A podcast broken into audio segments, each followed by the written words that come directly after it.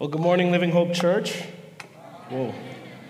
Good morning, good morning. Uh, before I begin, I just want to start by um, expressing my gratitude uh, for this church. Um, I didn't know what to expect and where God was going to lead me when I stepped in to those doors at William Gage, where Harvest Brampton uh, used to happen. And, uh, you know, it's just been a journey ever since. Uh, the pastors, the staff, the people of this church have poured their life into me and have molded me and have made me, helped make me the man that I am today. And so I'm deeply humbled and grateful to bring forth the word of God to you as I've been a recipient of God's word uh, on a weekly basis when I attended this church. So it's my desire to give it back to you and feed the word of God to you. So, uh, why don't you do me uh, solid and open your Bible to Mark chapter 7. Open your Bible to Mark chapter 7. And we're going to be looking specifically at verse 24 of 7 into 8, verse 9. Mark 7, 24 to 8, verse 9. The title of my message this morning is Some Crumbs, Some Spit, and Some Loaves. Mark 7, 24, here's what the Word of God says. And from there he arose and went away to the region of Tyre and Sidon. And he entered a house and did not want anyone to know, yet he could not be hidden. But immediately a woman whose little daughter had an unclean spirit heard of him and came and fell down at his feet. Now, the woman was a Gentile, a Syrophoenician by birth. And she begged him to cast the demon out of her daughter. And he said to her, Let the children be fed first, for it is not right to take the children's bread and throw it to the dogs. But she answered him, Yes, Lord. Yet even the dogs under the table eat the children's crumbs. And he said to her, For this statement, you may go your way. The demon has left your daughter. And she went home and found the child lying in bed and the demon gone. Then he returned from the region of Tyre and went through Sidon to the Sea of Galilee, in the region of the Decapolis. And they brought to him a man who was deaf and had a speech impediment. And they begged him to lay his hand on him. And taking him aside from the crowd privately, he put his fingers into his ears and after spitting, touched his tongue. And looking up to heaven, he sighed and said to him, Ephphatha, that is, be opened. And his ears were opened, his tongue was released, and he spoke plainly. And Jesus charged them to tell no one. But the more he charged them, the more zealously they proclaimed it. And they were astonished beyond measure, saying, He has done all things well. He even makes the deaf hear and the mute speak. In those days, when again a great crowd had gathered and they had nothing to eat, he calls his disciples to him and said to them, I have compassion on the crowd because they have been with me now three days and have nothing to eat. And if I send them away hungry to their homes, they will faint on the way. And some of them have come from far away. And his disciples answered him, how can one feed these people with bread here in this desolate place? And he asked them, How many loaves do you have? They said, Seven. And he directed the crowd to sit down on the ground. And he took the seven loaves, and having given thanks, he broke them and gave them to his disciples to set before the people, and they set them before the crowd. And they had a few small fish, and having blessed them, he said that these also should be set before them. And they ate and were satisfied. And they took up the broken pieces left over, seven baskets full. And there were about 4,000 people, and he sent them away. This ends the reading of God's word. Thanks be to God. Uh, let me pray one more time as we get into this. Let's pray. Well, Heavenly Father, we come before you uh, right now with this beautiful stories in the Gospel of Mark. Lord, we learn of you in so many profound ways as you encounter these, these three individuals and or these three stories. And, and Father, our, our prayer is that you would have our hearts open that you would, Holy Spirit, work in us in such a way where we're able to focus on your voice through your word. Father, I pray that you would set a guard over my mouth, that I would not say anything that is dishonorable to you, but I would speak what is true. I would speak what your people need to hear. And Spirit, you would apply it in a way in which your people must go and live out this word. I pray this in the precious name of Christ. Amen. From the day we're born, we are in need of help. And as we grow up, this help might not look like when it once did when we were children, but the fact remains we are always in need of help.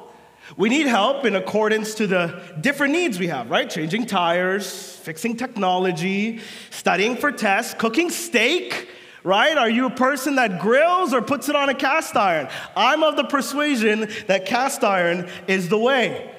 But the list for this can go on. Now, there comes a point, though, where although we know we need help, we don't want to get the help. South Asian parents are a wonderful example of this. And I'm purposely leaving out the Caribbean and the African parents because I don't want a mob of people in the lobby just pulling out spatulas and taking off their shoes, ready to beat me up. Right? So we're gonna stick with the South Asian parents, all right? Now, my, my parents are from Sri Lanka and I love them. South Asian parents are some of the hardest working people I know. Hardest working people I know. Without asking for help, they will cook, they will clean, they will get up on rooftops, they will plant flowers, they will do all sorts of laundry. Even children that are not their own, they'll do their laundry too, right? They'll do this without asking for help. But then, you know, you're in a family gathering and there's the uncles, and there's the aunties, and there's the relatives that your parents say you know, but you don't actually know them. And they say to everybody there, My kids don't help me with anything. You didn't ask. You literally did not ask. Why? Why are you doing me like that, Amma? Oh. Look, we're bad at asking for help. We're bad. Not just, not just South Asian parents, but I'm bad at asking for help. You're bad at asking for help. We all are. You know, one of the ways we can understand the gospel is like this Jesus Christ came to this earth to help us. He helped us in the greatest way possible by giving up his life for us on a cross so we could have eternal life. And if you follow the story of the Bible carefully, this promise of salvation came first to those who are Jewish. But as you move through the storyline of Scripture, we see that this kind of help is actually offered to those who are not only Jewish, but Gentile, which is us, which is us. Now, as wonderful and beautiful as that is, there's a choice involved. The help is made available. Are you going to take him up on his offer? In the following passages of Mark, Jesus demonstrates again and again that part of his mission in bringing about this glorious help of salvation wasn't just to a specific people group. Rather, he came to offer salvation to all who will believe especially those who are not first in line. Listen, what Mark is going to demonstrate to us in a nutshell is this Jesus invites everyone to be saved because everyone is in need of salvation. Jesus invites everyone to be saved because everyone is in need of salvation. We'll make better sense of this by exploring three encounters under three points. Here's our first Jesus offers salvation to those who acknowledge it. Jesus offers salvation to those who acknowledge it. Verse 24 of chapter 7 And from there he arose and went away to the region of Tyre and Sidon. And he entered a house and did not want anyone to know, yet he could not be hidden. Jesus is constantly changing locations in the Gospels, and he does so once again from what seems like Gennesaret. He's now in the region of Tyre and Sidon. Now, Tyre is actually modern day Lebanon. What's important for us to know about this place? Well, in the Old Testament, Tyre was actually known to be very dark. very sinful. The Jewish historian Josephus classified Tyre as one of Israel's bitterest enemies. This is the area Jesus left Galilee for. It's no coincidence that earlier in chapter 7, he talked about what's clean and unclean. Tyre would be thought of as unclean by Jewish people because it had Gentiles living there. The city is one thing, the people are another. And though Mark doesn't tell us why Jesus of Galilee or why he wants to be hidden, soon enough we see things unfold through someone who bursts onto the scene. Verse 25 But immediately a woman whose little daughter had an unclean spirit heard of him and came and fell down at his feet. Now, the woman was a Gentile, a Syrophoenician by birth, and she begged him to cast the demon out of her daughter. It's hard enough asking people for help sometimes, but asking for help while you're on the floor, I mean, that's a whole other kind of desperation. The woman we're introduced to has no name, and neither does her daughter. But that's not the important thing. The important thing is the fact that her daughter is possessed by a demon. The situation is completely beyond her. She can't do anything about it, and nobody else can. And that's exactly why she's falling at the feet of Jesus. I love this. Mark says the woman heard of him. The woman heard of him. If you had a family member who got really sick and nobody in the area could do something about it, but you found out that there's a doctor four hours away who could do something about that sickness. You would drop everything and drive there in a heartbeat. The name and ministry of Jesus drives this woman to the presence of Christ and on the floor to demonstrate her helplessness and desperation. And instead of giving us a name, Mark seeks to highlight her ethnicity. She's a Greek speaking Syrophoenician. The Syro is meant to highlight Syria. In Matthew, she's called a Canaanite. The Old Testament teaches us that they were unbelieving pagans who lived in the land of Israel. All of this informs us that she would be judged, she would be looked down upon by Jews. Like if people saw Jesus interacting with someone like that, which I'm sure they did, they would immediately tell Christ to get away from her, get away from her. She's a Syrophoenician. But do you see? She couldn't care less about her background or what others would think of her, including Jesus, because her daughter was in need of cleansing. The text tells us she begged him to cast the demon out of her daughter. When was the last time you were this desperate before the Lord? In fact, was there ever a time in your life where your prayer request led you to beg God? Or are you too prideful to act like that before Him? Are you ashamed to beg? Clearly, this woman was not ashamed of anyone. And it turns out Jesus respects it. Verse 27 And he said to her, Let the children be fed first, but it's not right to take the children's bread and throw it to the dogs. We read that and we're like, Oh, Jesus, you're so sweet. Wait, what did you just say? Are, am I hearing this right? Did you just call her a dog? Now, in case that makes you feel uncomfortable, let's address a couple of things here. Firstly, Jesus isn't denying her request, right? He, this should be highlighted from the get go. Secondly, he's speaking in the language of a parable. Now, this is a common way Jesus spoke. You read the Gospels, and commonly, he's speaking in parables. Now, the parable here, right, is, is meant to do two things, right? It's meant to show us who do the, who, who do the Israelites represent? They represent, or sorry, the children represent Israelites, which is the Jewish people. Dogs represent Gentiles, non Jewish people. And you might be thinking, okay, it doesn't make it any better, Kalen. Okay, let's keep going. Thirdly, Despite dogs being a pretty big insult back then, here Jesus isn't calling the woman uh, the woman the same thing because dog is written differently in the Greek.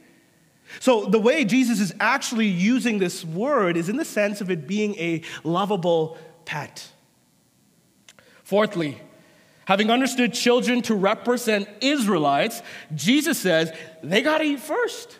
It's his way of saying salvation comes to them first. Now, this is where things become really amazing because Jesus doesn't just say that to rub it in her, her face. He chooses each word wisely because he's actually testing out the faith of this woman. And we see it's got positive results. Verse 28 But she answered him, Yes, Lord. Yet even the dogs under the table eat the children's crumbs even the dogs. There's all sorts of responses people give to Jesus. This is probably one of the most beautiful ones. Even the dogs under the table eat the children's crumbs. This statement carries humility, faith, respect. It's precious. And it only amplifies what we've been seeing. By identifying herself and even her daughter as a dog, she's proving it's not the dirty, offensive term that was commonly used back then. This woman knows whom she's talking to, and she knows this. She shows us this by calling Jesus Lord. And while on that note, she understands the parable. Do you see that? She knows Jesus is actually talking about salvation coming to the Israelites first. But she also acknowledges two other things. She acknowledges that God always meant for salvation to come to both Jews and Gentiles, as we read in Genesis 12, verse 3. She also acknowledges that God's promise to give salvation to Gentiles doesn't have to wait any longer. It can actually be obtained now. While the children are eating, the dogs can eat too. The arrival of Jesus, the arrival of God's kingdom breaking into the here and now means Gentiles can repent and believe just like Jews can and should repent and believe in Christ.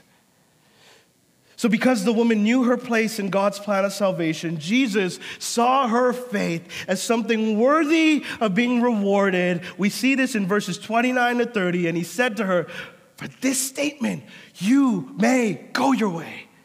The demon has left your daughter. And she went home and found the child lying in bed and the demon gone. She passed the test of faith with flying colors. And that's so incredibly important to point out because it's another reminder of how the Bible values women. In Mark's gospel, she's actually the first to hear and truly understand Jesus' parable. Whereas up until this point, even Jesus' own disciples don't understand what he's saying. Isn't that crazy? I want to mention this because you will hear people say all kinds of negative things about the Bible, especially how it thinks and treats of women. But the only person to ever treat women the best way possible is the one who created them. Amen? Amen. God loves women. And recording instances like this continue to prove he doesn't see them as people of lower value. Don't buy into that lie. And on that note, don't buy into the lie that God is not able to deal with your desperate situation. Because again, we see Jesus meeting the women's seemingly impossible request by just using his words. You notice he's not even there. He just uses his words, and the daughter is healed like that. Look, Jesus has authority over death, over demons, over diseases, and he has authority over all the burdens of your life. How he will meet them is purely in his hands. The greater question for us to ask is how will he use our desperate situations to point to his glory and greater story? He did that with the woman's situation. by using it to tell us of his grand plan of salvation, a plan that you and I can be a part of right now if we repent and place our faith in the finished work of Christ. A plan that was made known to the Jews first, but soon came to us Gentiles too. Something Jesus continues to expand upon as we look at our second encounter. Jesus brings salvation to those who are unaware of it. Jesus brings salvation to those who are unaware of it. In verses 31 and 32, he continues to travel around with the goal of bringing the gospel to Gentile regions. And just like the Syrophoenician woman made a dramatic appearance on the scene, we have a similar scenario. This time around, it's a man brought to Jesus by what appears to be his friends. And the reason they bring him to Jesus is because he's both deaf and mute. These friends are begging, there's that word again. They're begging Jesus to lay his hand on him with the hopes of healing him. Let's see what happens in verses 33 to 35. And taking him aside from the crowd privately, he put his fingers into his ears, and after spitting, touched his tongue, and looked up to heaven, and he sighed and said to him, Ephphatha, that is, be open. And his ears were opened, his tongue was released, and he spoke plainly. Jesus treated this man with individual respect and dignity.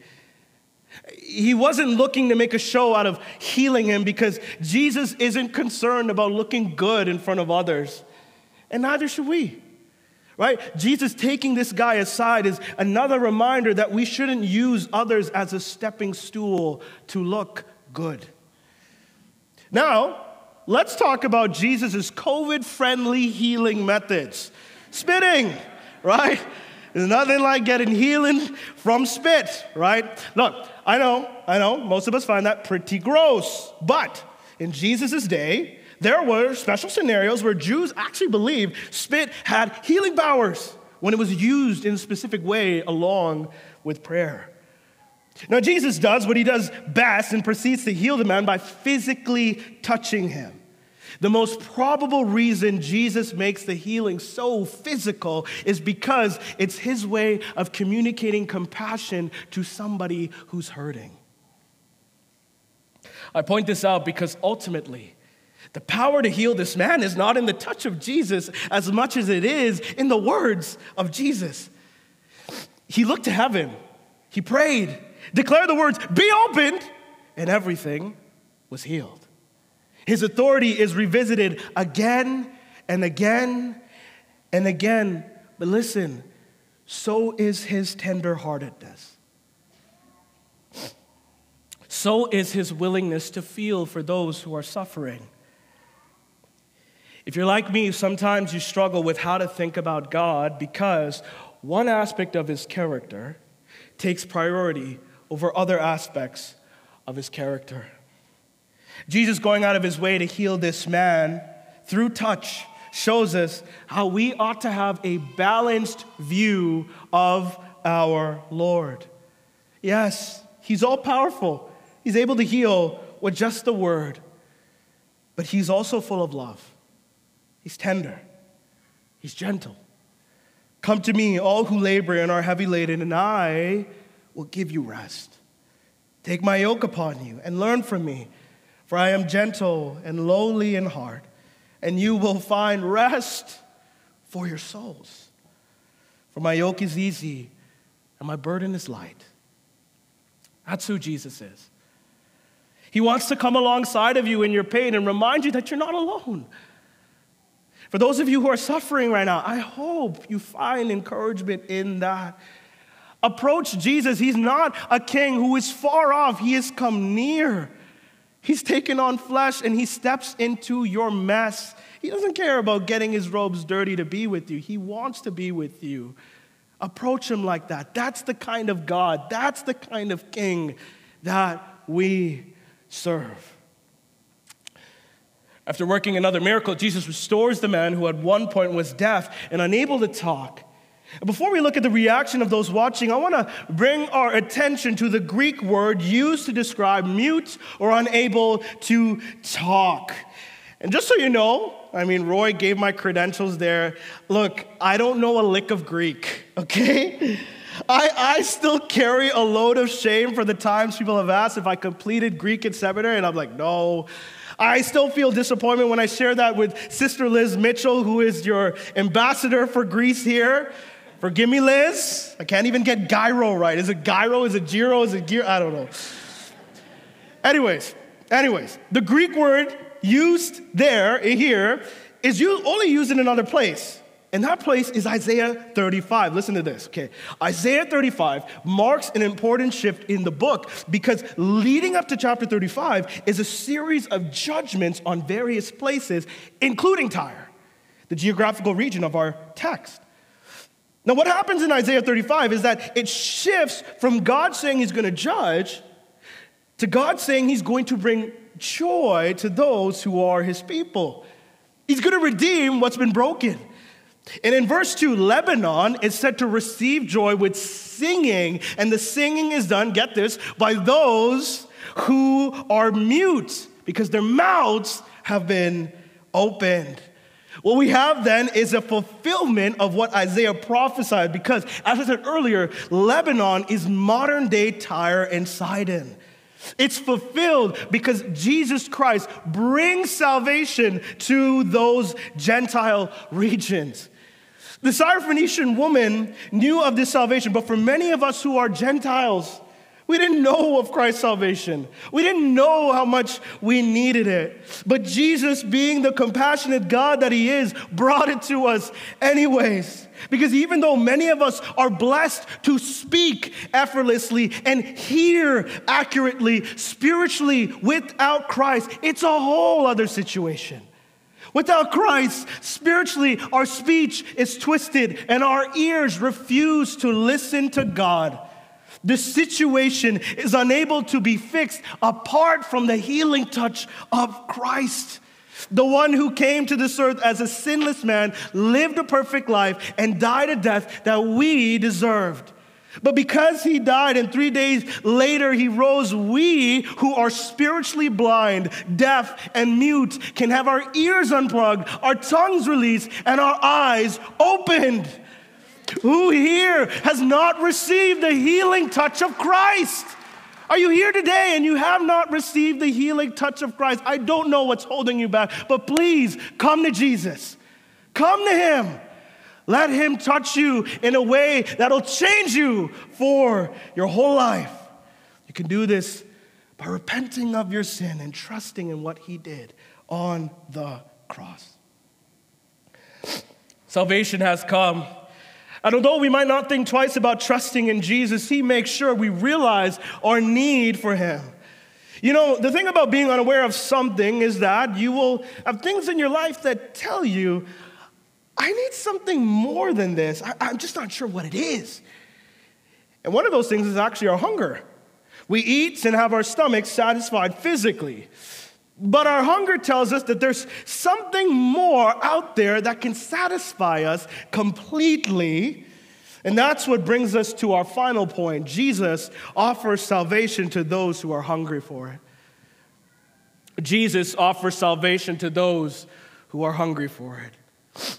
Chapter 8, verses 1 to 3. In those days, when again a great crowd had gathered and they had nothing to eat, he called his disciples to him and said to them, I have compassion on the crowd because they've been with me now three days and have nothing to eat. And if I send them away hungry to their homes, they will faint on the way. And some of them have come from far away. In the beginning of chapter 8, we come to a second feeding story.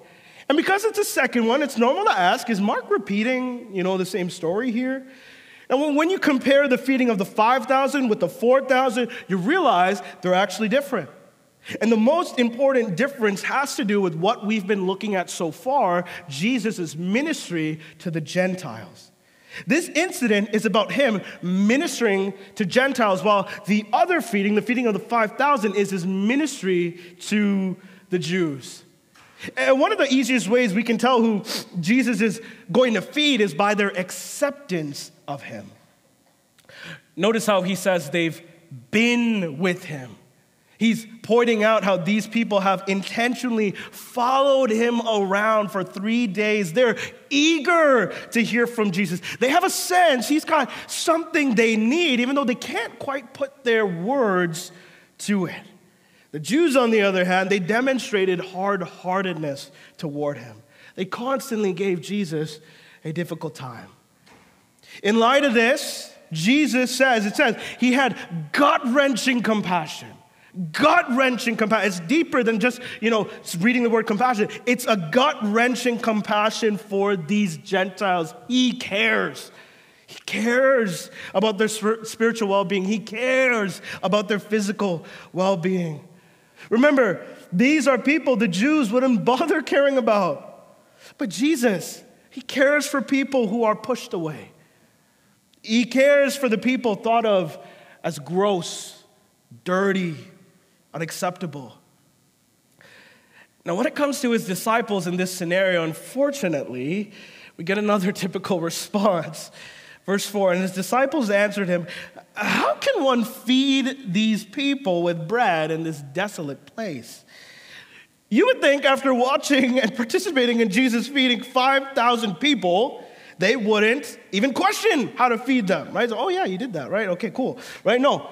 But because they still don't completely understand who Jesus is and what he's capable of doing, he doesn't actually tackle their unbelief right away, but eventually he does in the Gospel of Mark.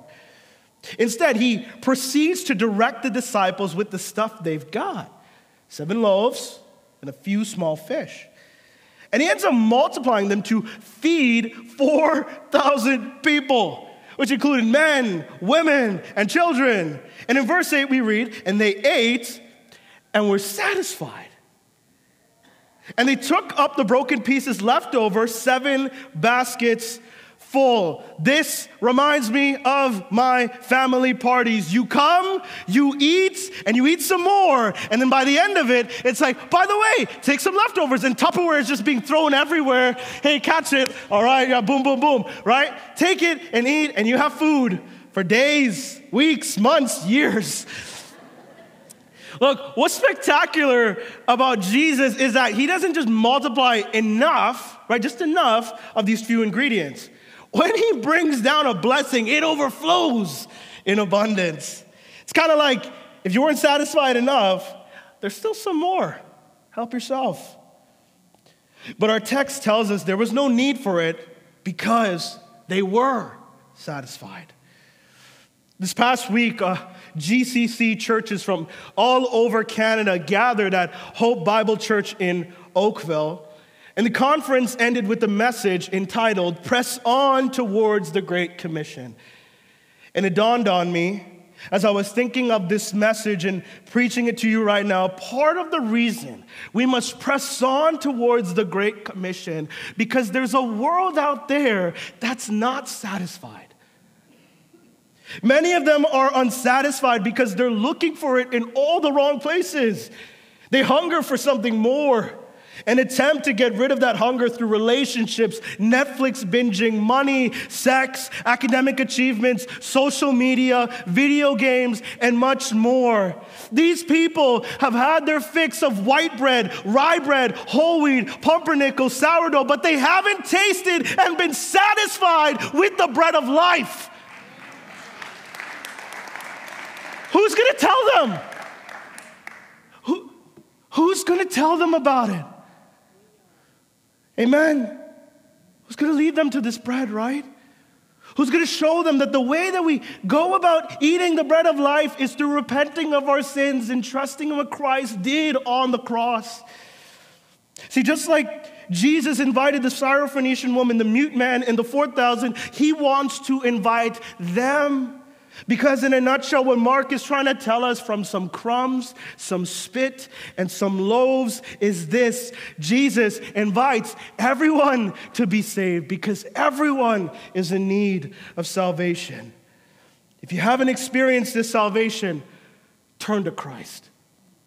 If you have experienced this salvation, then please go out into this world filled with souls that are spiritually famished, point them to the bread.